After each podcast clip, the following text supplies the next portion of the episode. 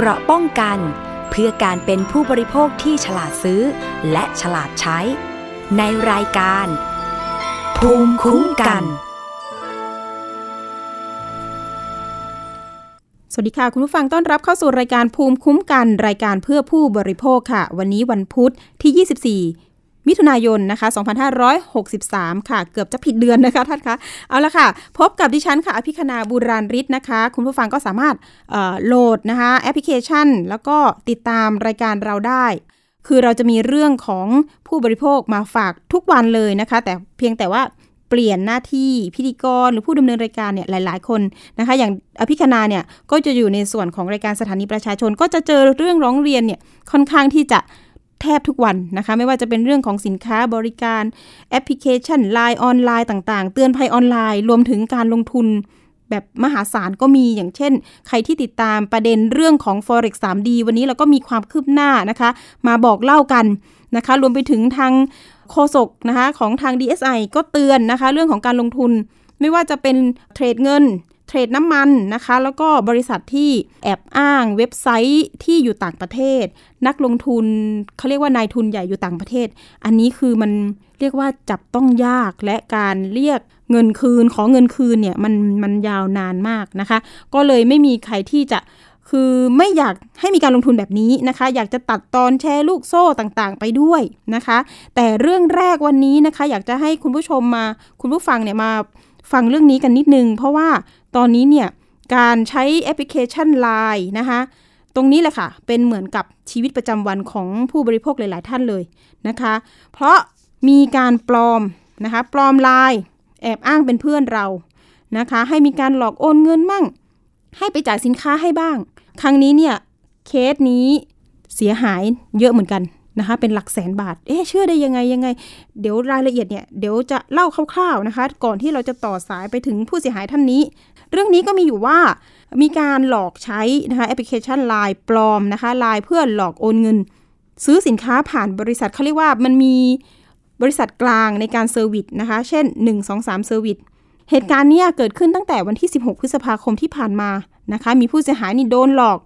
ไม่ใช่แค่คนเดียวนะคะ ตอนนี้เนี่ยเขาเริ่มรวมกลุ่มกันละนะคะ เพราะว่าเอ๊ะเหตุการณ์คล้ายๆกันนะคะ โดยที่ให้จ่ายค่าสินค้าผ่าน 1 2 3เซอร์วิสโดยผู้ก่อเหตุเนี่ยใช้แอปพลิเคชัน Line ปลอมไลน์เป็นเพื่อนเราใช้รูปโปรไฟล์ ใช้ชื่อนามสกุลจริง แอดมาเป็นเพื่อน แล้วก็ทักมาหานะคะ บอกว่าไลน์หลักเนี่ยมีปัญหา แล้วก็หลอกให้เราเนี่ยช่วยไปจ่ายค่าบิล ค่าน้ำค่าไฟ ค่าสินค้าในแอปพลิเคชันดัง ๆ อย่างเช่น ลาซาด้าบ้างอะเขาเรียกเลยนะอีกอีกแอปหนึ่งช้อปปี้อ่าอันนี้ก็เคยมีเหมือนกันเคยออกข่าวไปแล้วด้วยนะคะ เรื่องนี้เนี่ยครั้งแรกเลยนะคะ ผู้เสียหายคนนี้บอกว่าถูกหลอกให้จ่าย เขาเรียกว่าบัตรเติมเกมนะคะ หลักก็คือ 2 3 0 0 0 0บาทนะคะ ตอนแรกเลย 33,000 บาท ต่อมาครั้งที่ 2 บอกให้จ่ายอีก 20,000นะคะ ต้องเข้าไปที่เว็บไซต์ เขาจะให้รหัสมาเพื่อให้ให้ไปจ่ายนะคะ รวมเป็นเงินทั้งสิ้นเนี่ยรอบแรกเลยประมาณ 53,000 บาทนะคะ ทางผู้เสียหายก็หลังจากที่เริ่มรู้ตัวละนะคะ ก็ประสานไปที่บริษัท 123 Service นะคะ แล้วก็ทางบริษัทก็แจ้งว่าผู้ก่อเหตุเนี่ยได้นำเงินไปซื้อสินค้ากับทาง Lazada 3 บินนะคะจำนวนเงินก็ประมาณ 33,000 บาทว่างั้นนะคะ ก็เลยเริ่มติดต่อไปทาง Lazada นะคะว่าเส้นทางการเงินเนี่ย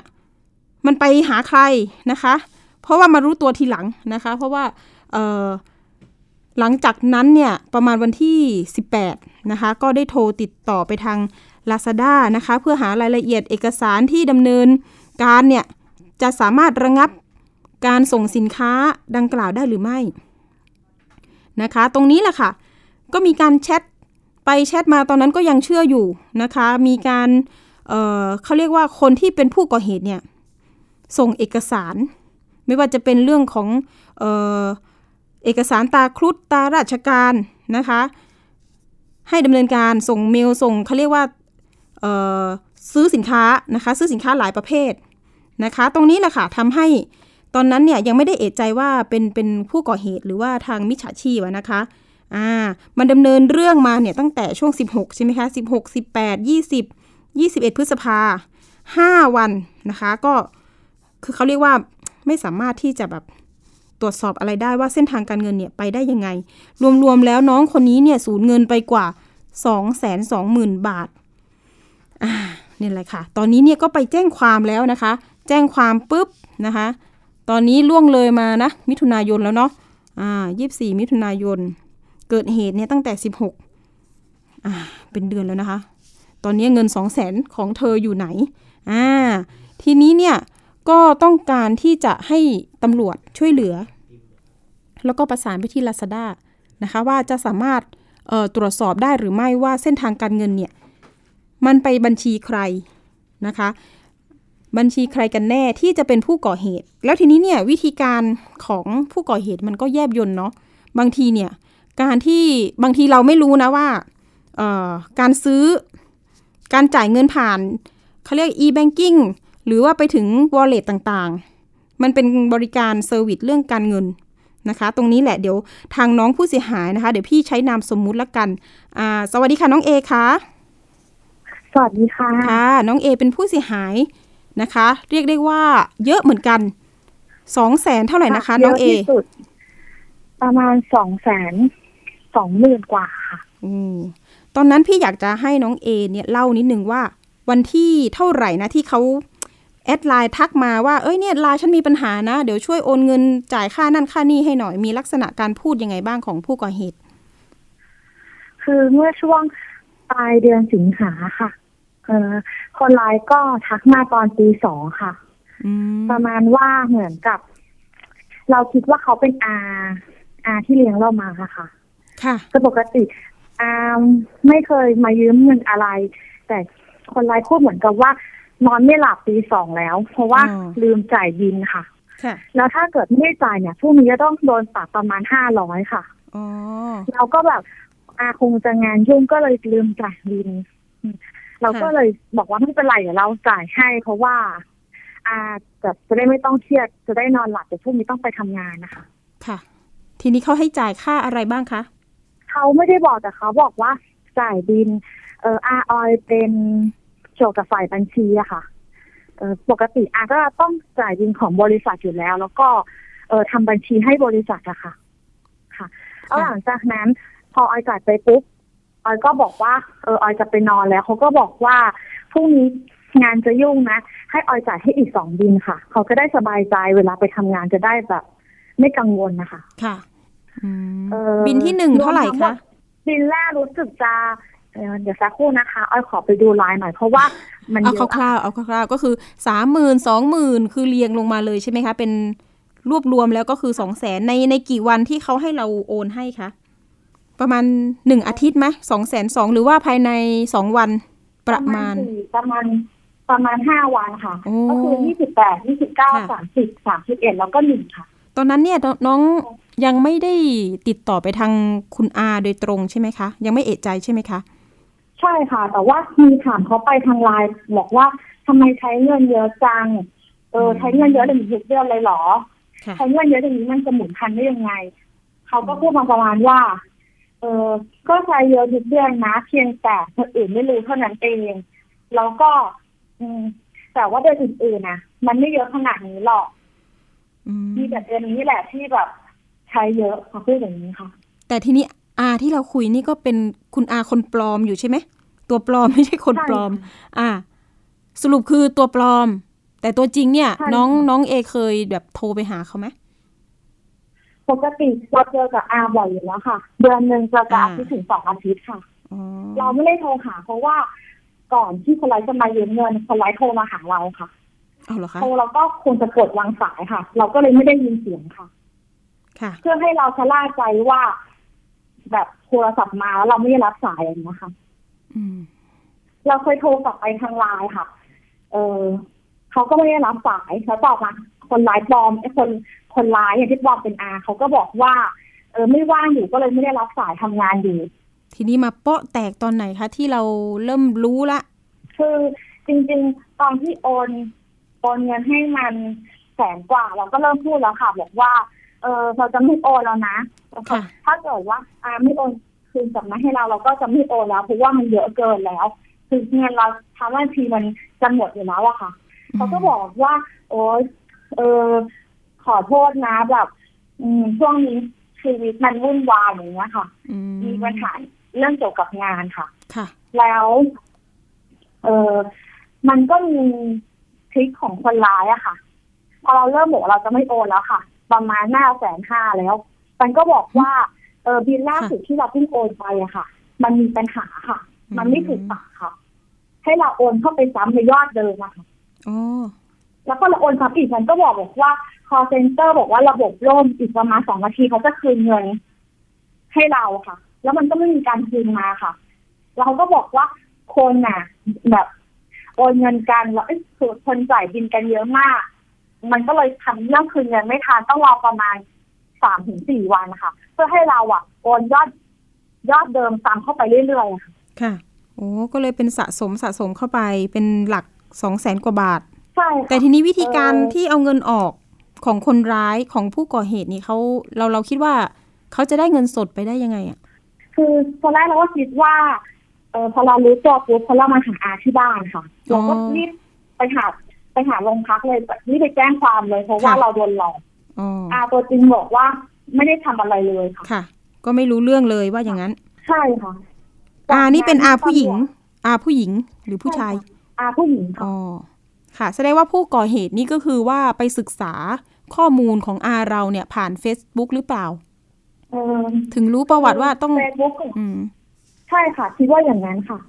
ค่ะ ตอนนี้แจ้งความไว้ที่ไหนคะคุณเอ แจ้งความเอาไว้ที่สอนอท่าพระค่ะ อืมสนท่าพระนะคะ ตอนนี้คดีมีความคืบหน้าไหมทันทีที่เข้าแจ้งความที่สอนอท่าพระอะค่ะสารวัตรก็รับเรื่องแล้วก็ให้ร้อยเวรที่ทำเรื่องอะค่ะ โทรไปที่หนึ่งสองสามเซอร์วิสเพราะว่าทุกบิลที่คนร้ายให้โอนคนร้ายก็ส่ง QR code หนึ่งสองสามเซอร์วิสมาค่ะอ๋อเวลาเราเข้าเทพาเราก็แค่กดภาพที่คนร้ายให้มา แล้วเงินมันก็จะโอนเข้าไปที่คนร้ายเลยค่ะ ค่ะ ก็ใช้เวลาน่าจะอืมประมาณครึ่งวันได้ค่ะหนึ่งสองสามเซอร์วิสตอบกลับมาว่า เงินทั้งหมดเป็นเงินสั่งซื้อสินค้าในแอปพลิเคชัน Lazada ค่ะ มันก็เลยโยงใยไปที่ Lazada ใช่แล้วค่ะ ค่ะ ตอนนี้ทางผู้เสียหายได้ให้ทาง Lazada ช่วยในการเช็คข้อมูลให้ได้ไหมคะเออใช่ค่ะ ก็คือพอรู้ปุ๊บว่าเงินเป็นโยงไปที่ Lazada เราก็บอกว่าเราอะโดนช่อโกงหนึ่งค่ะสองสามเซอร์วิสตอบมาว่า เขาเป็นแค่ตัวกลางเพื่อให้เงินผ่านนะคะอืมเออเขาอะไม่มีส่วนได้อะไรคือ ถ้าเราต้องการจะเอาเงินคืนหรือจะอายัดสินค้า ให้เราติดต่อกับลาซาด้าค่ะ ค่ะ แล้วเบื้องต้นแต่ในทั้งหมดก็เลยจ้ะทำค่ะพอจากนั้นเราก็เลยโทรไปที่ call center ของลาซาด้าเพราะเราไม่มีเบอร์อื่นนะคะ search ใน Google มันขึ้นมาแค่ call center เบอร์เดียวเลยค่ะอื มมีการร้องเรียนผ่านเว็บไซต์ได้ไม่ใช่เหรอ อืม มันมีเว็บไซต์ให้ร้องเรียนไหมอ๋อ Lazada มันมีเป็นแอปพลิเคชันแล้วก็มีเป็นคุยกับ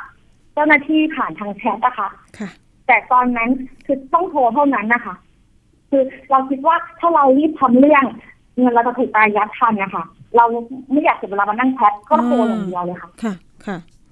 สรุปนี่คืออายัดทันไหมลาซาด้าไม่ทันค่ะ เพราะว่าลุ้นลุ้นค่ะ พอ พอโทรไปที่ลาซาด้าเนี่ยลาซาด้าเขาบอกประมาณว่าเขากำลังรับเรื่องให้แล้ว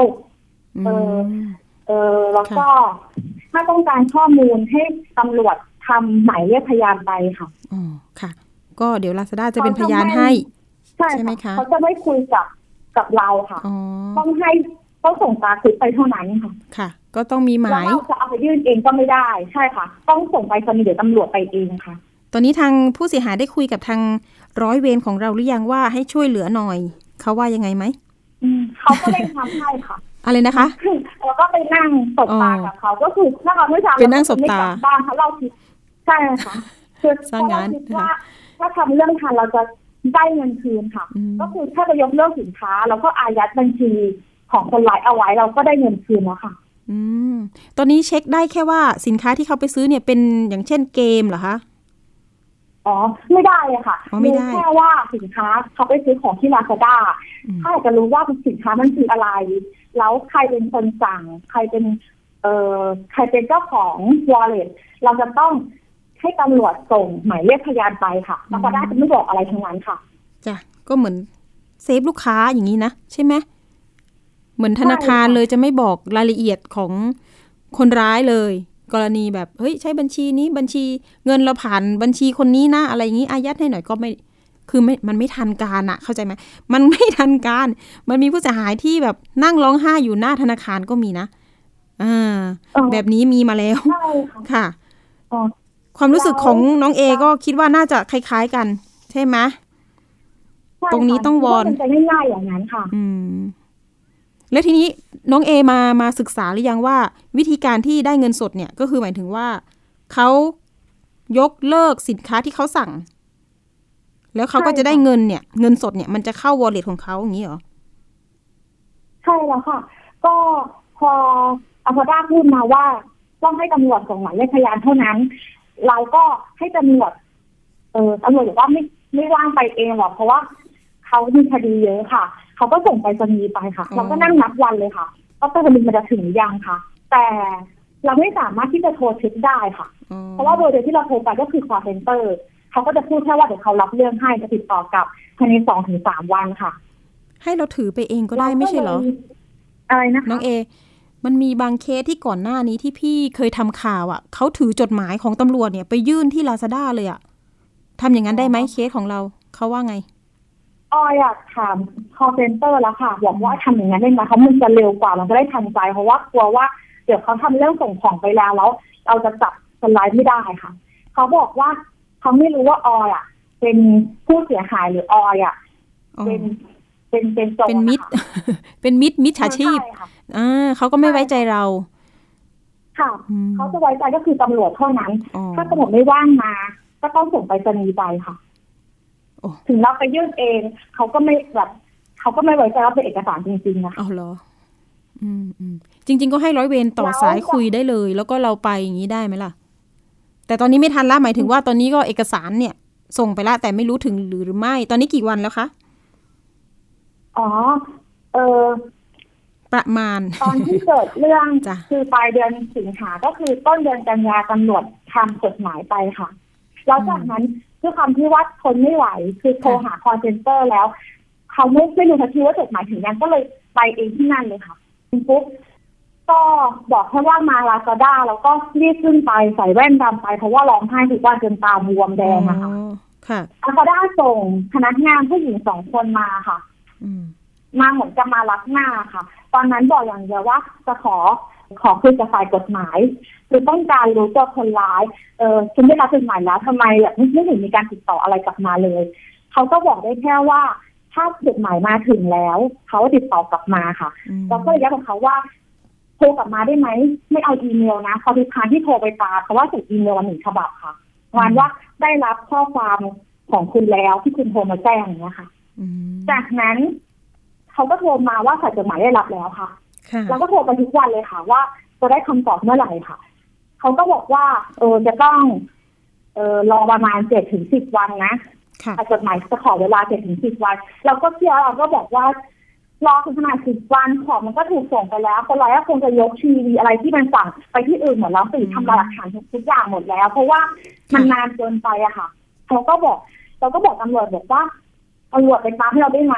คือถ้านานอย่างเงี้ยเงินเราคงจะหายไปหมดแล้วแหละ ตำรวจก็บอกเราว่า หมายเรียกพยานหมายความว่าลาซาด้าเป็นเป็นพยานนะคะเราไม่สามารถที่จะไปไปกดไปเขาได้ว่าต้องบอกฉันภายในวันนี้นะถ้าเขาอยากบอกก็ติดเขาบอก ถ้าเขาไม่อยากบอก เขาก็ทำได้ค่ะ แต่ทีนี้นี่ทำยังไงค่ะ ก็โทรไปทุกวันเลยจนกระทั่งเลยสิบวันแล้ว ก็ไม่มีอะไรส่งมาค่ะ แล้วก็โทรไปอีก เขาก็บอกว่าเขาว่าจะทำเรื่องให้กับคนที่อยู่สูงกว่าเขาค่ะ ให้รอสองถึงสามวันอีก พอครบสองถึงสามวันโทรไปอีก เขาก็บอกว่าเขาจะทำให้คนที่มีอำนาจสูงที่สุดค่ะ ค่ะ พอครบสามวันโทรไปตามอีก เขาก็บอกว่า เออคนที่มีอำนาจสูงที่สุดรับเรื่องแล้วนะ ให้รออย่างเดียวพอสองวันก็โทรไปอีก เขาก็พูดอีกบอกว่า เออให้เราส่งหมายเรียกพยานไป คนที่อำนาจสูงที่สุดถึงจะดูแลเรื่องนี้ให้ได้ แล้วพอเราส่งไปเขาก็บอกว่า ให้รอฝ่ายกฎหมายติดต่อกลับมาเจ็ดถึงสิบวันค่ะ พอครบปุ๊บคราวนี้โทรไปตามค่ะ เขาเขาบอกว่า เอ่อให้ติดต่อกับตำรวจที่สอนอค่ะเพราะว่าเขาจะไม่บอกทุกอย่างให้เรารู้ค่ะ ถ้าเราอยากรู้ว่าต้องไปหาจุดหมายที่ลาบาด้าส่งให้ตำรวจค่ะแล้วไปถามกับตำรวจว่ามันคืออะไรกันแน่ค่ะแต่เชื่อไหมคะ พอครบสิบวันที่เขาสัญญารอบที่สองเนี่ย มันก็มีจดหมายส่งมาค่ะ จนรออีกไม่รู้กี่วันตำรวจก็ได้จดหมายค่ะ เราก็รีบไปเลยค่ะ เขาก็ชี้แจงมาในจดหมายว่า แต่ละออเดอร์ที่เราโอนไปคนร้ายเอาไปซื้ออะไรค่ะ จากนั้นคนร้ายซื้อปุ๊บเขาก็กดยกเลิกทุกออเดอร์ค่ะ ค่ะ แล้วใครๆก็ต้องถามต่อว่าพอกดยกเลิกปุ๊บเงินไปไหนล่ะเขาต้องการเงินของเราเนี่ยเราไม่ถึงการจะกดยกเลิกหรือไม่ยกเลิกเขาก็บอกว่าเงินถูกโอนเข้าบัญชีลาซาด้า wallet ของคนร้ายค่ะ เราก็งงเต้เลยว่า เอ๊ะทำไมมันถึงโอนไปที่นั่นล่ะ เราเป็นคนจ่ายเงินนะก็โอนมาให้เราสิถ้ามันกดยกเลิกอะค่ะ อืเราก็เพิ่งมารู้ตอนที่เราโดนแล้วเราก็ลองไปสมัครลาซาด้า wallet ไปซื้อของในลาซาด้าจริงๆเลยค่ะ เราก็เพิ่งมารู้ว่าลาซาด้ามีนโยบายว่าถ้าใครซื้อสินค้าแล้วกดยกเลิก ถ้าคุณมีลาซาด้า wallet เงินจะถูกโอนเข้า wallet ก่อนในอันดับแรกค่ะ ถ้าใครมีลาซาด้า wallet จะได้เงินเร็วค่ะลาซาด้าเนี่ยขนาดให้เงินทุกคนห้าสิบบาท เพื่อให้ทุกคนมีลาซาด้า wallet ค่ะค่ะถ้าเราไม่มีลาซาด้า wallet เราเราต้องรอเงินคืนตามบัญชีที่ถูกเอาไว้ น่าจะห้าวันกว่าหรือเจ็ดวันนี่แหละค่ะจำตัวเลขไม่ได้แล้วค่ะจากนั้นคนร้ายก็ใช้ช่องโหว่ที่ลาซาด้าเอื้อให้มันนะคะในการเอาเงิน ทุกบาทสองแสนกว่าบาทลาซาด้า wallet ไปซื้อบัตรเติมเกมค่ะ อันนี้เรารู้ได้ยังไงคะรู้อย่างนั้นเราปุ๊บค่ะ เรารู้ได้ยังไงคะว่าไปซื้อบัตรเติมเกม ตอนที่เขาส่งมาให้ครั้งแรก เรายังไม่รู้ค่ะว่าซื้อบัตรเติมเกม เรารู้แค่ว่าของทุกอย่างที่เราโอนไปเขาไปซื้อเขาก็กดยกเลิกแล้วเงินมันก็โอนเข้าลาซาด้า wallet ของผู้หญิงคนหนึ่งเออไม่บอกชื่อหรอกกันนะคะเออ ผู้หญิงคนนั้นเดินทางไปทั่วประเทศมารู้ที่หลังตอนที่ตำรวจเรียกเขาในฐานะเออคนร้ายมาสอบเพิ่มนะคะเขามีเอกสารยืนยันว่ามีคนปลอมเป็นเพื่อนเขา แล้วมาขอบัตรประชาชนหน้าหลัง และรหัส OTP โอ้อันตรายเลยนะคะ หน้าหลังของบัตรประชาชน คือคนร้ายสามารถเอาไปทำทางธุรกรรมการเงินได้ อ่า ใช่ค่ะในการเปิดลาซาด้าวอลเล็ตเรามีแค่สามอย่างเราก็เปิดได้แล้วค่ะ ก็คือหน้าและหลังบัตรประชาชนกับเอ่อ OTP ที่ติดเอาไว้กับเบอร์โทรศัพท์ค่ะอ๋อค่ะโอ้โหอันตรายเขาก็บอกว่า ใช่ค่ะเขาก็แบบตอนที่เราคุยกันเผอิญว่าตอนที่เขามามาสอบตำรวจเรียกไปแล้วเราไม่ว่างพอดีค่ะตำรวจก็ให้เบอร์ที่เขามาเราก็โทรไปตอบโทรไปสอบถามว่ามันเกิดอะไรขึ้น เออเขาก็บอกว่าเขาก็เดินทางไปทั่วประเทศเพื่อไปที่ไปโรงพัก เพื่อไปตามร้านตามเทนสิ่งที่คนร้ายทำอะค่ะแล้วเขาก็โทรไปหาลาซาด้าโทรไปร้องไห้โทรไปอ้อนมาบอกจะฆ่าตัวตายให้ลาซาด้าปิดบัญชีของเขาค่ะ เพราะว่าถ้าลาซาด้าไม่ปิดบัญชีของเขาคนร้ายก็ใช้เขาเป็นเครื่องมือค่ะ ใช่ไหมอืม ตอนนี้ปิดให้ไหมก็ไม่ปิดค่ะ เอาเหรอคะเห็นบอกว่ายอดตำรวจค่ะ ตอนนี้เป็นยังไงคะตำรวจว่ายังไงจนกระทั่งตำรวจ ที่เขาบอกว่าตำรวจ เออมั่นใจว่าหลักฐานที่เขามีอะคือเขาโดนหลอกจริงๆตำรวจก็เลยออกเอกสารให้ลาซาด้าให้ผิดบัญชีลาซาด้าถึงยอมผิดบัญชีเขาค่ะ ขนาดนั้นเลยยากเหมือนกัน อืม ใช่ค่ะ จากนั้นตำรวจก็บอกว่าจะเอายังไงต่อดีเพราะว่าตำรวจไม่ได้ซื้อของในลาซาด้าไม่เคยซื้อของออนไลน์ค่ะ เขาอาจจะไม่เข้าใจใช่ค่ะ เราก็เลยบอกว่าให้ตำรวจช่วยเขียนให้หน่อยถามเขาว่าแล้วเงิน ที่ตอนที่คนรายยกเลิก แล้วเงินมันเด้งกลับมาที่วอลเล็ตมันไปอยู่ที่ไหนต่อค่ะค่ะตำรวจก็เลยทำหมายตำรวจไปค่ะเราก็เลยได้รู้ว่าคนร้ายนำไปซื้อบัตรเติมเกมที่มีราคาต่างๆกันนะคะ มีทั้งบัตร a c a s 55 บาท บัตร a c a s 250 บัตรแล้วเจ้าโปรพิมราคา 3,500 4,500 อะไรอย่างเงี้ยค่ะ ทั้งหมดห้ากระดาษ A4 อะค่ะ โอ้ค่ะ คือดูแล้วเนี่ยคนร้ายน่าจะเป็นเขาเรียกอะไรนะโจรไซเบอร์ รู้เรื่องการนะทำธุรกรรมออนไลน์ต่างๆ นานา แต่ทีนี้ใช้ในทางที่ผิดนะคะ คุณมิตรคะคุณมิจฉานะคะอะทีนี้เนี่ยเห็นว่ายอดผู้เสียหายเนี่ยมันมีตั้งแต่ปีหกสองมาแล้วใช่ไหมหกสองหกสามตอนนี้รวมกันได้กี่คนแล้วคะห้าสิบกว่าคนแล้วค่ะแค่คนที่ ยอดเรารู้แล้วคนอยู่ในกลุ่มนะคะ ยังมีคนอื่นที่เรายังไม่รู้อีกค่ะ เห็นว่ายอดยอดความเสียหายตอนนี้รวมเนี่ยเป็นหลักล้านหนึ่งจุดเก้าล้านโดยประมาณนะคะ ก็คือหนึ่งล้านเก้าแสนกว่าบาทเลยเหรอคะเนี่ยอะอย่างนี้แนวทางต่อไปของผู้เสียหายเนี่ยเราจะมีการเดินไปร้องเรียนหน่วยงานไหนบ้างไหมคะ คือผู้เสียหายที่โดนแรกๆอะค่ะเขาก็รวมตัวกันแล้ว แล้วก็เขาก็เคยมาที่ไทยพีบีเอสค่ะ เคยไปที่กองปราบ เคยไปที่ดีเอสไอไปที่ปอทคือเขาไปทุกที่ที่เขาคิดว่า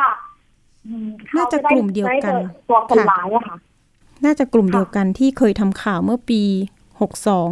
แสดงว่าคดีนี้ไม่คืบหน้าเลยเอาละพอเราค่ะ พอเราได้ข้อมูลจากลาซาด้ามาแล้วว่าเขาเอาไปซื้อบัตรเติมเกมค่ะในทุกบัตรที่เขาซื้อไปมันจะมีเลขออเดอร์ของลาซาด้าอยู่ค่ะ ประมาณสิบห้าถึงสิบเจ็ดตัวนี่แหละค่ะเราสามารถที่จะเช็คได้ด้วยตัวเองค่ะว่าบัตรแต่ละใบอยากถูกใช้ไปหรือยังเอาเพียงได้แค่นั้น ถ้าเราต้องการเช็คว่าบัตรถูกใช้ที่คอมพิวเตอร์ IP address อะไร เราต้องให้ตำรวจ เออส่งหมายไปขอลาซาด้าค่ะไอ้ของหมายไปขอบริษัทเกมค่ะ ให้เขาเปิดเผยข้อมูลค่ะ ค่ะ เอาละถ้าอย่างนี้เนี่ยเราจะรวมเป็นคดีเดียวกันแล้วแบบไปร้องทางสำนักงงานตำรวจแห่งชาติเนี่ย พอจะแบบ คุยกันในเรื่องนี้ไหมไปหา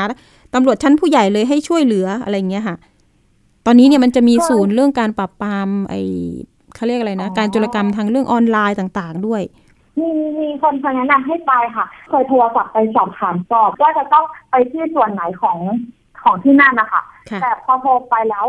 เหมือนตำรวจที่รักษาผู้หญิงเขาบอกว่ามันไม่ได้อยู่ในหน้าที่ของเขาอะเอาละไม่เป็นไรเดี๋ยวเรื่องนี้เนี่ยอยากให้ทางผู้เสียหายเตือนภัย ทางผู้บริโภคนิดนึงว่าเราควรระมัดระวังยังไงบ้าง ตรวจสอบยังไงบ้างค่ะ ค่ะ คนลายที่ชอบโกงพวกเราไปได้นะคะ เขาจับตามองพวกเราผ่านทางเฟซบุ๊กหรือว่าสื่อโซเชียลค่ะ เขาจับตามองวิธีการที่เราคุยกับเพื่อนแต่ละคนค่ะ เขาจะเลือกเพื่อนหรือจะเลือกคนที่เขาคิดว่ามีความสัมพันธ์ใกล้ชิดกับเราค่ะ เพราะถ้าเขาเลือกคนแบบนั้น แล้วเขาก็อ้างเหตุผลอย่างเช่น เออมีเพื่อนที่เรารักมากพ่อแม่กำลังป่วยหนักแบบต้องการเออขอยืมเงินไปรักษาพ่อแม่ เราก็จะไม่ได้ลังเลหรือว่าเอกใจเราก็จะรีบโอนให้เขา เพราะความสัมพันธ์อันใกล้ชิดระหว่างเรากับเพื่อนค่ะ คนร้ายใช้ความสัมพันธ์เหล่านี้ มาช่อโกงค่ะเขาจะมีวิธีว่าเราพูดกับเพื่อนคนนี้ว่าแกแต่เราพูดกับคนนึงว่ากูมือพอรู้ถึงรายละเอียดเล็กๆ ที่เราคิดว่ามันไม่จำเป็นเพราะเวลาเราโพสในโซเชียลเราก็จะโพสทุกอย่างที่เป็นตัวเราออกไปค่ะ แต่คนร้ายจับตาดูทุกอย่างที่เราโพสในโซเชียลค่ะอย่างเช่นวันเกิด ถ้าวันในวันหนึ่งคนร้ายจะมาเป็นเพื่อน เรารู้ ว่าวันเกิดเราหรืออาหารที่เราชอบเขาสามารถจองเป็นตัวเราได้ค่ะ อันนี้ก็เป็นข้อคิดที่อาจจะต้องให้ทางผู้เสียหายหรือว่าคนที่ฟังอยู่เนี่ยสังเกตเนาะแล้วก็อาจจะต้องยกหูโทรไปหาใช่ค่ะญาติของเราเพื่อนของเราเลย โดยตรงก็น่าจะดีอ่าค่ะ ตรงนี้เดี๋ยวยังไงว่าทุกวันนี้ค่ะค่ะเราใช้โปรแกรมไลน์กันแล้วก็โทรฟีในไลน์กันค่ะใช่ใช่ใช่เออคงจะแบบคิดจริงๆว่าคน ที่เราไลน์คือการเป็นคนจริงๆค่ะอ่าแล้วเสียงก็เหมือนกันใช่ไหมคะ ขออภัย เคยเคยไลน์โทรกันด้วยใช่ไหมไม่ได้เคยไลน์โทรกันค่ะ เขาโทรมาแล้วเขาวางสายค่ะเขาทำเหมือนกับว่าเรารับสายไม่ทัน แล้วเขาค่อยพิมพ์ทางไลน์มาว่าเขายุ่งอยู่เขาปลอมเป็นอาเขายุ่งอยู่เขาทำงานอยู่ค่ะนี่เป็นข้อสังเกตเนาะทำเป็นโทรไลน์ไม่ใช่โทรไลน์โทรอะอะอันนี้ก็ฝากเตือนฝากเตือน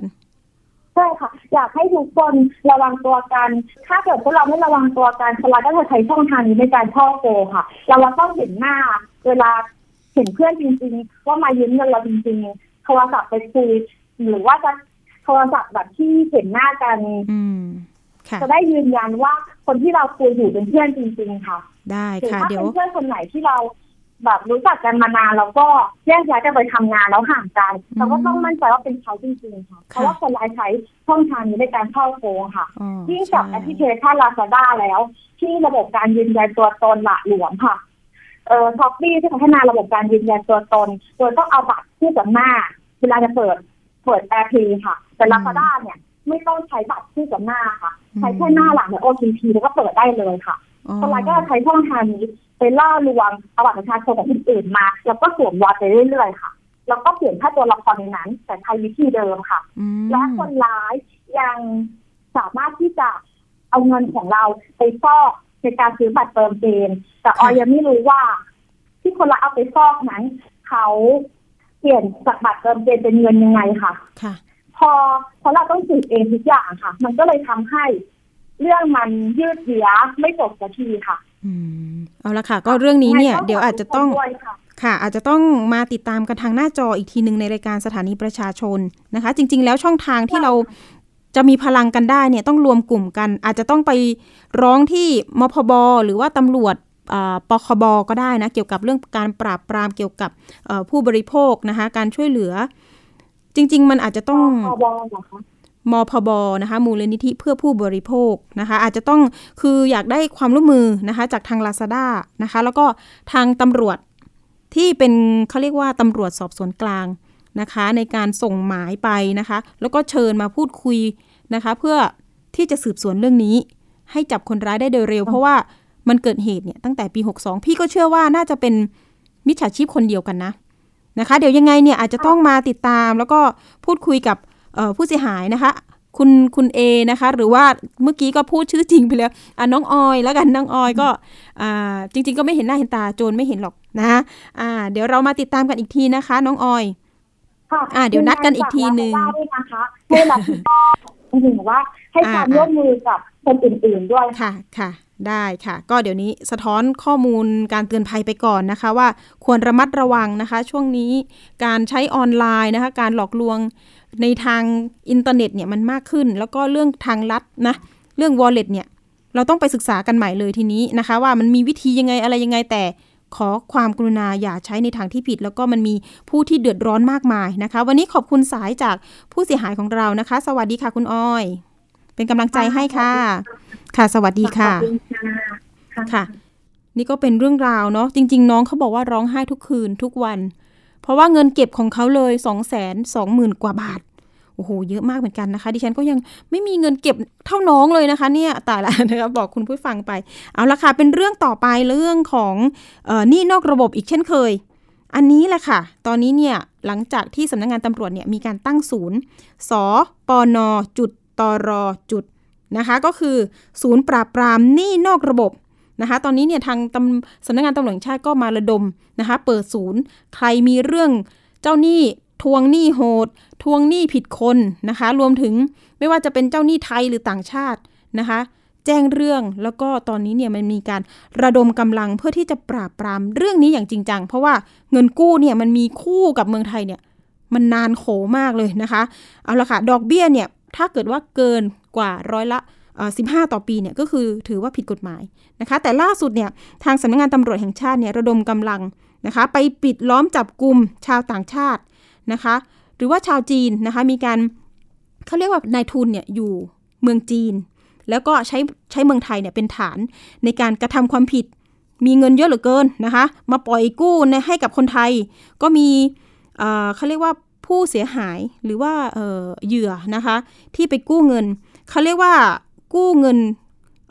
ผ่านแอปพลิเคชัน ชื่อว่า True Cash Pro นะคะ มีลูกค้ากว่าหมื่นคนเลยทีเดียว พบเงินหมุนเวียนกว่าร้อยล้านบาทนะคะ ผู้เสียหายก็ระบุว่าการทวงหนี้เนี่ยดุเดือดมาก แล้วก็จะประจานให้อับอายนะคะ เดี๋ยวเราไปติดตามรายงานจากคุณอาทรคงรอดค่ะ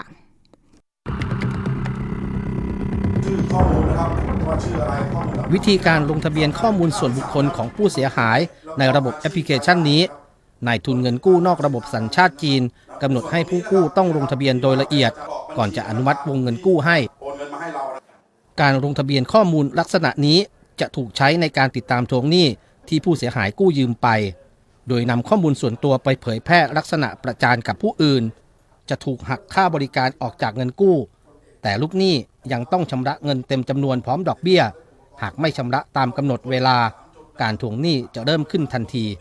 พอถึงกำหนดก็จ่ายไปครั้งแรกอะค่ะ แต่ว่าพอรอบสองเรามีความจำเป็นเราก็กู้มาอีกใช่ไหมคะ แล้วคันนี้ทวงหนักกว่าเดิมก็คือถึงกำหนดแล้วเราแบบติดปัญหายังไม่มีชำระอะไรประมาณนี้ค่ะ ก็โทรมาข่มขู่แล้วก็เราก็นัดวันเขาก็โอเคนัดวันตามที่เรานัดใช่ไหมคะ เสร็จแล้วก็ส่งข้อความหาบุคคลอื่นที่ไม่ใช่บุคคลอ้างอิงนะคะ แบบ20-30คนอะไรประมาณนี้ค่ะ เวลาไล่เรียกกันหลายรอบมากอะไรประมาณนี้ค่ะ เหมือนแบบเป็นการกระจายเราผู้ช่วยผู้บัญชาการตำรวจแห่งชาติ ในฐานะผู้อำนวยการ ศูนย์ป้องกันปราบปรามการกระทำความผิด เกี่ยวกับหนี้นอกระบบสำนักงานตำรวจแห่งชาติ ยืนยันมีการติดตามสถานการณ์ การทวงหนี้นอกระบบทุกพื้นที่ทั่วประเทศอย่างต่อเนื่อง ทั้งการดำเนินคดีกับนายทุนเงินกู้นอกระบบ การประกอบธุรกิจสินเชื่อ โดยไม่ได้รับอนุญาต จนถึงการประสานงานประนอมหนี้นะครับแต่อย่างไรก็ตามในหน้าที่ตำรวจการจัดการผู้ที่เอาเปรียบพี่น้องประชาชน เราจะดำเนินคดีอย่างครบถ้วนในทุกข้อหา ไม่ว่าจะเป็นเรื่องของการประกอบธุรกิจสินเชื่อไม่ได้รับอนุญาตนะครับเรียกเก็บดอกเบี้ยเกินอัตรา การโชคทรัพย์จนกระทั่งถึงถ้าหลักฐานไปถึงถึงการฟอกเงินก็จะมีการยึดทรัพย์ต่อไปด้วยนะครับ เครือข่ายเงินกู้นอกระบบนี้ เป็นเพียงแค่กลุ่มหนึ่งที่ตำรวจ พบมีบัญชีลูกหนี้นับกว่า 10,000 คน และมีเงินหมุนเวียนในระบบต่อเดือนกว่า 50 ล้านบาท มีบัญชีเงินฝากที่เกี่ยวข้องหลายสิบบัญชี โดยพบการโอนย้ายเงินไปยังบัญชีต่างๆ อย่างสลับซับซ้อน ซึ่งตำรวจอยู่ระหว่างการขยายผลเส้นทางทางการเงิน และตามจับผู้ต้องหาที่เหลือมาดำเนินคดี อาทรคงรอด ไทย PBS รายงาน ค่ะนี่ก็เป็นผลงานอีกครั้งหนึ่งนะคะในรอบปีนี้นะคะปี 63 นะคะหลังจากมีช่วงโควิด -19 เข้ามาเนี่ยแต่ละคนก็ประสบปัญหาเรื่องการเงินเนี่ยอย่างมากเลยนะคะ เงินเยียวยาเนี่ยบางคนสะท้อนไปถึงเงินเยียวยานะคะว่าเฮ้ยห้าพันบาท มันก็ช่วยได้แหละ แต่ทีนี้เนี่ยมันก็จะมีเรื่องของเนาะผ่อนบ้านผ่อนรถเนี่ยมันก็ไม่เพียงพอนะคะ คนก็หันไปหาเงินนอกระบบ แต่ทีนี้เนี่ย ดอกเบี้ยมันสูงนะคะ ตอนแรก ๆที่อยากอยากกู้เนี่ยมันก็เขาเรียกว่ามันขวนขวายอะนะขวนขวายที่จะให้ได้มาเพื่อที่จะเอามาหมุน แต่ทีนี้ดอกเบี้ยพอถึงวันที่เราต้องผ่อนเนี่ย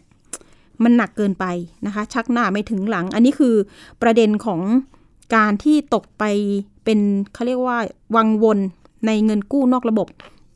แต่ละคนมีความจำเป็นค่ะ คุณผู้ฟังเนาะจำเป็น งั้นก็ไม่กู้หรอกใช่ไหมคะ แต่ทีนี้เนี่ย ถือว่าตำรวจก็ทำการปราบปรามเนี่ยได้รวดเร็วเหมือนกัน เห็นบอกว่าออกหมายจับตั้งเจ็ดหมายนะคะ มีชาวจีนสองคนที่จับได้เนี่ย มีชาวจีนสองคนเป็นเป็นระดับการเขาเรียกปฏิบัติการ แต่ทีนี้หัวโจกเนี่ยอยู่นอกประเทศนะคะ ก็ต้องติดตามต่อไปว่าจะสาวไปถึงยังไง หรือจะต้องใช้กฎหมายระหว่างประเทศยังไงนะคะ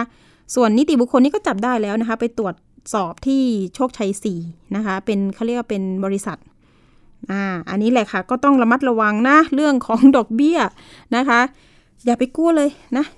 กู้อะไรดีอะในระบบ แต่บางคนบอกว่ามันกู้ไม่ได้ ก็ก็หันไปพึ่งหนี้นอกระบบอยู่ดีนะคะ ยังไงก็ทางเจ้าหน้าที่ตำรวจ อาจจะต้องเขาเรียกว่าเขามีหน้าที่การปราบปรามนะคะ ก็ต้องตรวจจับนะคะ ก็ปราบปรามกันไปไม่ให้ใช้เมืองไทยของเราเนี่ยเป็น เป็นที่ฐานนะคะเขาเรียกว่าฐานการกระทำความผิดเนี่ยมันก็โอ้โหไม่ไม่น่าจะดีนะคะ ต่อประเทศไทยเอาละค่ะเรื่องนี้ก็ฝากเตือนนะคะ หลาย ๆ คนที่อาจจะต้องเจอกับปัญหานะคะ เรื่องการเงินอะไรต่างๆเนี่ยอาจจะต้องดูกันนิดนึงว่าสถาบันไหนที่ที่ควรจะไปกู้นะคะอะนี่ฝากกันไป ส่วนอีกเรื่องหนึ่งที่จะมาเตือนภัยนะคะ เตือนภัยกันนิดนึงนะคะ เรื่องของแท็กซี่นะคะ อันนี้ก็ มีหลายคนร้องเรียนมานานละนะคะ แล้วก็มีการร้องเรียนมาเมื่อวานนี้ด้วยนะคะ เรื่องของแท็กซี่อยู่ที่บริเวณหน้าฟิวเจอร์รังสิตนะคะเมเจอร์รังสิตนะคะบางคัน อันนี้เราย้ำบางคันนะคะ มีผู้โดยสารบอกว่าช่วงตีสี่ตีห้าเนี่ย พอเราเขาเรียกว่าลงจากรถทัวร์เนี่ยมันจะมีแท็กซี่ที่วิ่งตามรถทัวร์นะคะแล้วก็มาช่วยหิ้วกระเป๋าแล้วก็มาถามว่าปลายทางเราจะไปไหนนะคะ พอเราบอกปลายทางปุ๊บเขาก็จะบอกว่า 200 สมมติไปแถวไม่ไกลนักนะคะ แถวสะพานใหม่อะ200 จริง ๆ ปกติเราไปมันไม่ถึงมันไม่ถึง 100 บาท มันประมาณ 90 บาทนะคะ แต่ทีนี้เราก็จะให้ติปเขาอยู่แล้วร้อยหนึ่งนะคะอ่าและปรากฏว่าเขาเขาให้เหมาอะนะคะ ไม่กดมิเตอร์เขาบอกไม่กดเพราะว่าอะไรเราก็ถามนะว่าทำไมไม่กดพี่เขาบอกว่าอ๋อมันเป็นกลางคืนอะเกี่ยวไหมคะ เป็นกลางคืนก็เลยให้เหมาว่าอย่างนั้นก็มีหลายคนที่ขึ้นไปนั่งปุ๊บ แล้วก็ต้องลงรถนะคะ เพราะว่าเขาให้เหมา นะคะบางทีมันมันเกินราคาก็ไม่อยากจะไม่อยากให้แบบเขาได้ใจแบบนี้นะคะ เราเราคิดว่าเราไปกับแท็กซี่ที่เขากดมิเตอร์ดีกว่านะคะ ถ้าเกิดใครเจอเหตุการณ์แบบนี้นะคะ สามารถร้องเรียนไปได้ที่กรมการขนส่งทางบกนะคะ สายด่วนก็คือ 1584 อันนี้ร้องเรียนกันได้เลยนะคะ ก็จะมีข้อมูล ให้กด1กด2ร้องเรียนแท็กซี่ หรือร้องเรียนรถทัวร์รถอะไรก็มีให้เราได้ร้องเรียนแล้วก็บอกข้อมูล แต่บอกอีกอย่างหนึ่งถ้าจะร้องเรียนแท็กซี่นะคะ ต้องจดจำทะเบียนรถนะคะ จดจำให้หมดเลยนะคะ มันจะได้ติดตามแล้วก็ตักเตือนได้เลยนะคะ อันนี้กรมการขนส่งก็บอกมานะคะว่า อย่าลืมจดทะเบียนรถรวมถึงชื่อคนขับนะคะ จะได้ติดตามง่าย ๆ แต่จุดที่เราพูดถึงเนี่ย เป็นภาพรวมนะคะ บางคนก็บอกว่าให้ไปตรวจสอบหน่อยนะคะ บางทีเนี่ยแท็กซี่ที่ดีๆ ก็มีเขาก็จะได้รับผลกระทบไปด้วยนะคะ อันนี้ฝากกันค่ะค่ะนะคะ เอาละค่ะช่วงต่อไปนะคะ เป็นช่วงคิดก่อนเชื่อ กับดรแก้วกังสดานอัมภัยนักพิษวิทยา แล้วก็คุณชนาทิพย์ไพรพงศ์วันนี้นะคะ เสนอตอนข้อมูลทางวิทยาศาสตร์ที่พิมพ์ เชื่อได้แค่ไหนไปติดตามค่ะ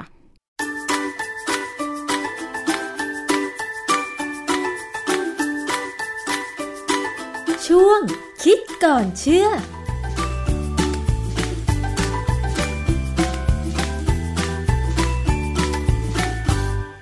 ช่วงคิดก่อนเชื่อกับดรแก้วกังสดานนภัยนักพิษวิทยากับดิฉันชนาทิพไพรพงศ์นะคะ วันนี้มาพูดคุยเรื่องของข้อมูลทางวิทยาศาสตร์ค่ะ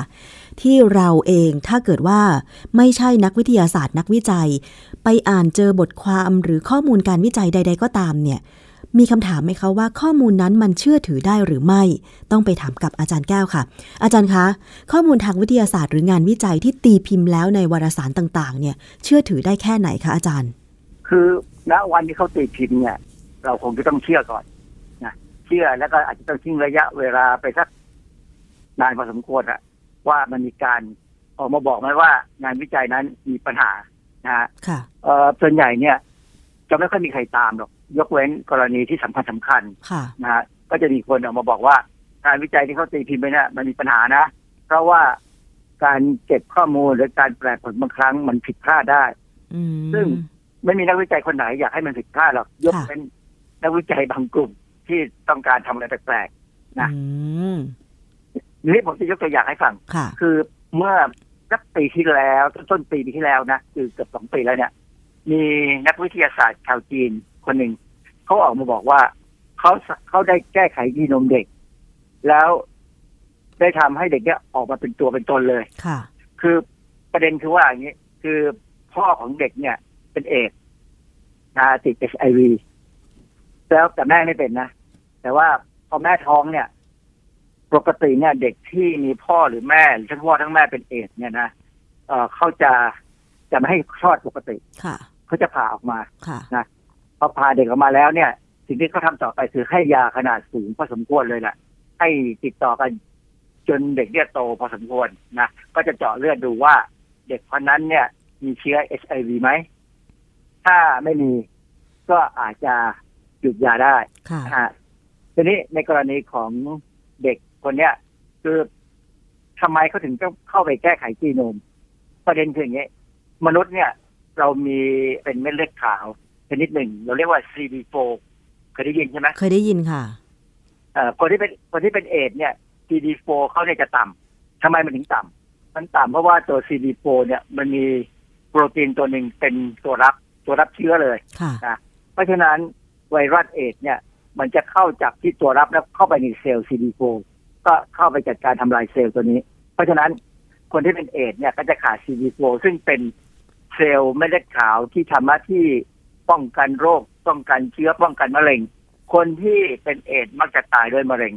ต่างหรืออาจจะติดเชื้อวัณโรคตายอันนี้สิ่งที่นักวิทยาศาสตร์ชาวจีนเข้าไปทำคือ เข้าไปแก้ไขยีนที่มันสร้างไอตัวตัวรับเอดเนี่ยของ CD4 เนี่ย ให้เปลี่ยนไป เพราะฉะนั้นเด็กพวกนี้ หรือคนที่ถูกเปลี่ยนแปลงยีนเนี่ย ก็จะไม่มีตัวรับเอด ก็จะไม่ติดเอดอันนี้มีตัวอย่างนะมีตัวอย่างอย่างเช่นเคยมีข่าวว่าชาวเขาของบ้านเราเนี่ยคนหนึ่งยังไงก็ไม่ติดเอดเขาจะไปเที่ยวผู้หญิงที่เป็นเอดก็ไม่เป็นเอดแล้วก็คนก็ไปตรวจดู ปรากฏว่าเขามีไอ้เจ้ายีนที่สร้างตัวรับของซีดีโฟเนี่ยกลายพันธุ์ก็เลยมองเป็นข้อเหมือนเป็นข้อดีใช่ไหมเป็นข้อดี ซึ่งเขาก็ไปพบว่าอย่างคนชาวอังกฤษเนี่ยนะมีกลุ่มหนึ่งเลยที่มียีน CD4 เนี่ย มันที่มันจะสร้างตัวรับเอดเนี่ยมันกลายพันธุ์เหมือนกัน ยังไงคะ อาจารย์มันกลายได้ยังไงอะ มันกลายด้วยธรรมชาติ มันกลายด้วยอาจจะสารเคมีสารพิษหรือเป็นไปเองโดยธรรมชาติ ซึ่งอันนี้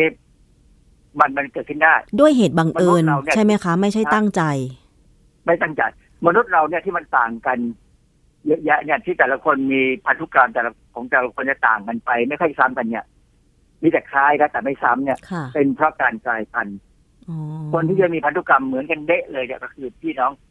ฝาแฝดที่เรียกว่าไข่ใบเดียว ค่ะคืออันนี้มันเกิดเพราะว่าเวลาไข่ผสมกับสเปิร์มแล้วเนี่ย มันมีอะไรผิดปกติอย่างหนึ่งซึ่งก็ยังไม่รู้เหมือนกันว่าทำไม มันแบ่งจากไอ้ตัวอ่อนตัวเดียวเนี่ยกลายเป็นสองตัว ที่เหมือนกันได้เลยนะอันนี้คือแฝดแฝดเหมือนก็เรียกแฝดเหมือนนะแต่ถ้าเป็นแฝดคนละใบเนี่ย ก็จะหน้าตาคล้ายกันแต่ไม่เหมือนกัน หรืออาจจะเป็นหญิงหรือเป็นชาย อันนี้แฝดไข่คนละใบนะตอนนี้เจ้าวิสัชจีนคนนั้นเนี่ยออกมาเล่าเรื่องนี้ทางในการประชุมวิทยาศาสตร์ทั้งใหญ่เลยนะคนก็ตื่นเต้นกันมาก แต่สุดท้ายเนี่ยพอเขากลับไปเมืองจีนเนี่ยเขาหายตัวไปเลยค่ะแต่เขาไม่ได้ตายหรอกแต่ว่าหายไปจากวงการ เพราะว่าจีนเขามีความรู้สึกว่ามันเป็นเป็นความผิด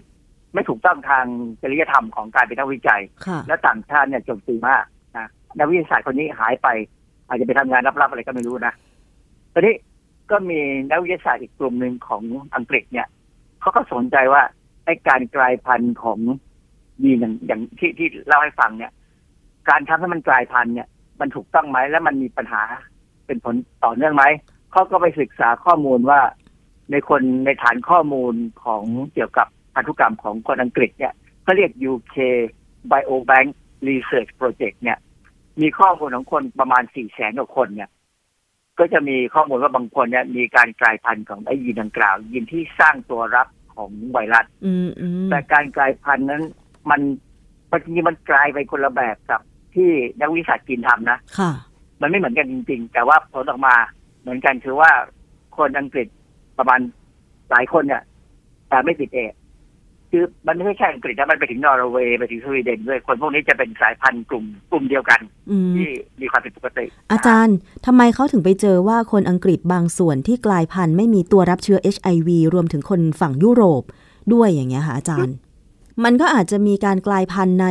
ทั่วโลกใช่ไหมคะ แต่ว่าทั่วโลกแต่ว่าทางเอเชียของเราเองก็อาจจะยังไม่ได้วิจัยตรงนี้ ใช่เรายังไม่ได้เก็บข้อมูล คือประเทศพวกอย่างอังกฤษอย่างพวกเซกาดินเนเวียเนี่ย เขาให้ความสำคัญกับงานวิจัยมาก เขาให้เงินมากกว่าจะว่าห้าเปอร์เซ็นของ GDP หรือของงบประมาณอะไรเขาเนี่ยนะเพื่อทำวิจัยทุกอย่างคืออันนี้มันเป็น Big Data แท้จริงในขณะที่บางประเทศเนี่ย คุยว่าเรามี Big Data คุยว่ามี Big Data แต่งบทำวิจัยเนี่ยไม่ถึงหนึ่งเปอร์เซ็นของงบประมาณ ซึ่งมันต่างกัน อันนี้ อันนี้ อันนี้พูดยากไม่มีประโยชน์ที่จะไปพูดด้วยนะ เพราะฉะนั้นให้รู้ว่าอย่าง อเมริกาก็มีนะ อเมริกามีมีเดต้าแบงค์ที่เป็นพันธุกรรมแล้วคือพวกเนี้ยเป็นประเทศที่มองจะไปในอวกาศเขาต้องมีพันธุกรรมว่าใครบ้างที่ควรจะไปในอวกาศนะเขาจะคัดเลือกพันธุกรรมได้นะฮะพอมีคนทำวิจัยเขาก็ดูใช้เดต้าแบงค์เนี่ยเพื่อจะดูว่าไอ้เรื่องแบบเนี้ยมันจริงไหมแล้วคนที่มีมีการกลายพันธุ์แบบเนี้ยจะมีปัญหาทางทำให้ตายเร็วไหมเขาบอกที่ว่าการตายเร็ว ก็ปรากฏเขาบอกว่า โดยสรุปของงานวิจัยของนักวิจัยชาวอังกฤษเนี่ยเขาบอกว่าการแก้ไขจีโนมเนี่ยอาจจะทำให้เด็กเกิดมาไม่ปกติ มีปัญหาทางสุขภาพ และอาจจะตายเร็วกว่าปกติเพราะอย่างนี้ปั๊บเนี่ยนะคนก็เริ่มคือเหมือนกับมีเหมือนกับเชื่อ มันก็เชื่อว่าเอ้เรื่องแบบนี้มันน่าจะจริงนะแต่บังเอิญเนี่ย งานนี้มันเป็นเรื่องสำคัญก็เลยมีนักวิจัยในลักษณะเดียวกันอีกกลุ่มหนึ่ง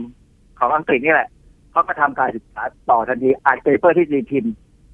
แล้วก็มองว่ามันมีความผิดพลาดตรงไหนไหมเขากลับไปดูข้อมูลของ UK Biobank Research Project เนี่ยเขาก็ไปพบว่าพบความจริงว่ามันมีความผิดปกติผิดพลาดในการในการเก็บข้อมูลที่เอามาดูนะแล้วก็แปลผลเขาก็ตีพิมพ์ในวารสารเนเจอร์เหมือนกัน คืองานวิจัยอะไรก็ตามที่ได้ตีพิมพ์ในวารสารเนเจอร์เนี่ยนะถือว่าน่าจะเชื่อได้แหละอาจจะ 99เปอร์เซ็นแต่พอมีการตีพิมพ์ซ้ำ ในเรื่องเดียวกัน แต่บอกว่างานวิจัยครั้งแรกเนี่ยผิดพลาดอย่างนั้นอย่างนี้อย่างนี้ โดยมีการอธิบายผลชัดเจนเลย ก็ปรากฏว่างานวิจัยกลุ่มแรกเนี่ย ที่บอกว่าการแก้ไขจีโนมเนี่ย และทำให้ตายเร็วเนี่ย ก็ต้องออกมายอมรับว่าใช่มันมีความผิดพลาด เขาขอถอนเปเปอร์นี้ออกเลย งานนี้เป็นการสรุปว่า อะไรก็ตามที่แม้มันจะดูเหมือนกับว่าน่าจะใช่นะค่ะแต่ถ้าเราตามงานวิจัยไปเรื่อยๆเนี่ยมันอันนี้เป็นการสอนนักวิจัย นักวิทยาศาสตร์ว่า ต้องตามงานวิจัยไปเรื่อยๆ ถึงวันหนึ่งมันอาจจะมีการบอกว่าที่ผ่านมามันผิด อย่างผมเคยเล่าให้ฟังใช่ไหมว่า สมัยก่อนเนี่ย เราเชื่อว่าการกินไขมันสูงๆเนี่ยค่ะหรือไขมันมากๆเนี่ย จะทำให้เป็นโรคหัวใจเป็นโรคสมองโรคเส้นเลือดสมองโรคอะไรเงี้ยคนก็เชื่อเพราะว่ามันมันน่าเชื่อนะงานวิจัยก็ทำน่าเชื่อมาก แต่บังเอิญคนที่ทำตรงเนี้ยมันไปรับเงินมาจากสมาคมผู้ผลิตน้ำตาลอืมเพ ราะฉะนั้นพอมีการตัดไขมันออกจากอาหารบางส่วน สิ่งที่บริษัทผู้ผลิตอาหารจะทำให้คนติด ก็คือต้องเติมน้ำตาลลงไปให้มันหวานแทนก็ต้องหวานให้มันอร่อยแทนอืมเออมันหวานเลยทำให้คนติดหวานเนี่ยเพราะฉะนั้นตอนสักสี่ห้าปีที่แล้วเนี่ยก็มีนักวิทยาศาสตร์เป็นหมอเป็นหมอฟันเนี่ยก็ออกมาตีพิมพ์ผลงานว่าเขารู้ข้อมูลที่แท้จริงแล้วว่ามหาวิทยาลัย อันนี้เป็นมหาวิทยาลัยท็อปทอปเลยนะมีนักวิจัยบางคนแอบทำแล้วมหาวิทยาลัยเขาก็เอาเรื่องคนนั้นไปแล้วเนี่ยนะค่ะ เพราะฉะนั้นการกินไขมันไม่ได้เป็นปัจจัยเดียว การกินหวานก็เป็นปัจจัยด้วย อะไรแบบเนี้ย เพราะฉะนั้นเราะฉะนั้นเราในฐานะผู้บริโภค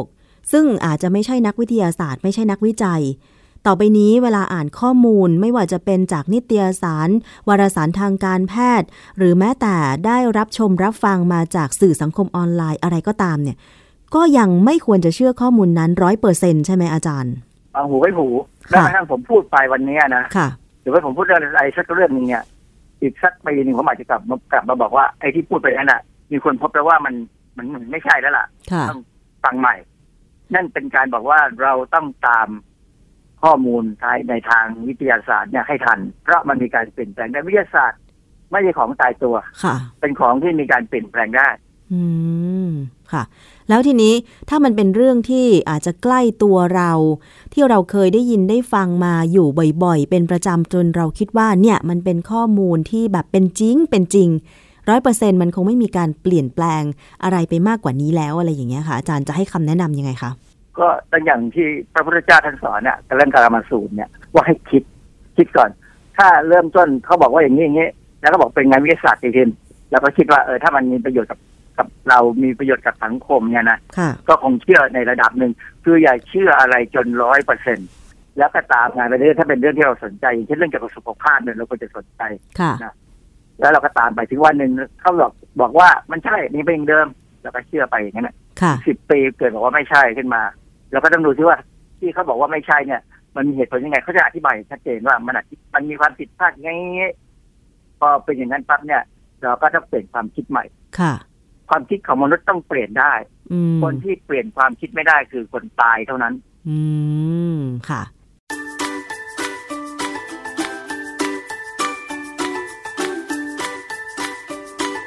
ช่วงคิดก่อนเชื่อ